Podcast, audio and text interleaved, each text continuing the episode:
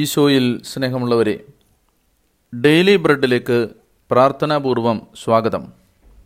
സുഭാഷിതങ്ങൾ 2-ാം അധ്യായം 3-4 തിരുവചനം.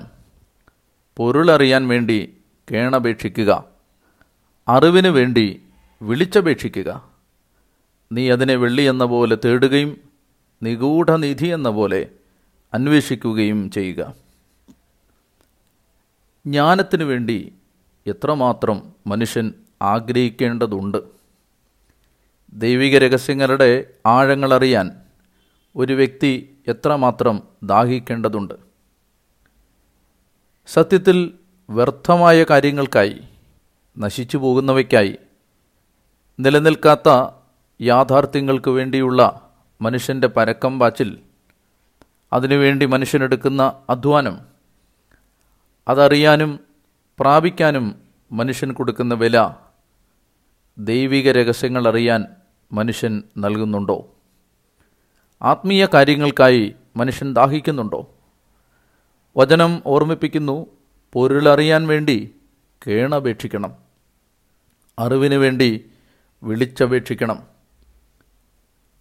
നീ അതിനെ വെള്ളി എന്ന പോലെ തേടണം, നിഗൂഢനിധി എന്ന പോലെ അന്വേഷിക്കണം. 5-ാം വാക്യം, അപ്പോൾ നീ ദൈവഭക്തി എന്തെന്ന് ഗ്രഹിക്കുകയും ദൈവത്തെക്കുറിച്ചുള്ള അറിവ് നേടുകയും ചെയ്യും. തീക്ഷ്ണമായ ആഗ്രഹവും അഗാധമായ ദാഹവും, കേണപേക്ഷിക്കുകയും വിളിച്ചപേക്ഷിക്കുകയും ചെയ്യാനുള്ള മനസ്സും ജ്ഞാനത്തെ കൊണ്ടുവന്ന് തരും. ദൈവിക രഹസ്യങ്ങൾക്കായി അത്രമാത്രം ആഴമായ ഒരു ദാഹം മനുഷ്യന് ആവശ്യമുണ്ട്. നിലനിൽക്കുന്ന കാര്യങ്ങൾക്ക് വേണ്ടിയുള്ള അന്വേഷണത്തെ കുറേ കൂടി ബലപ്പെടുത്തേണ്ടതുണ്ട്.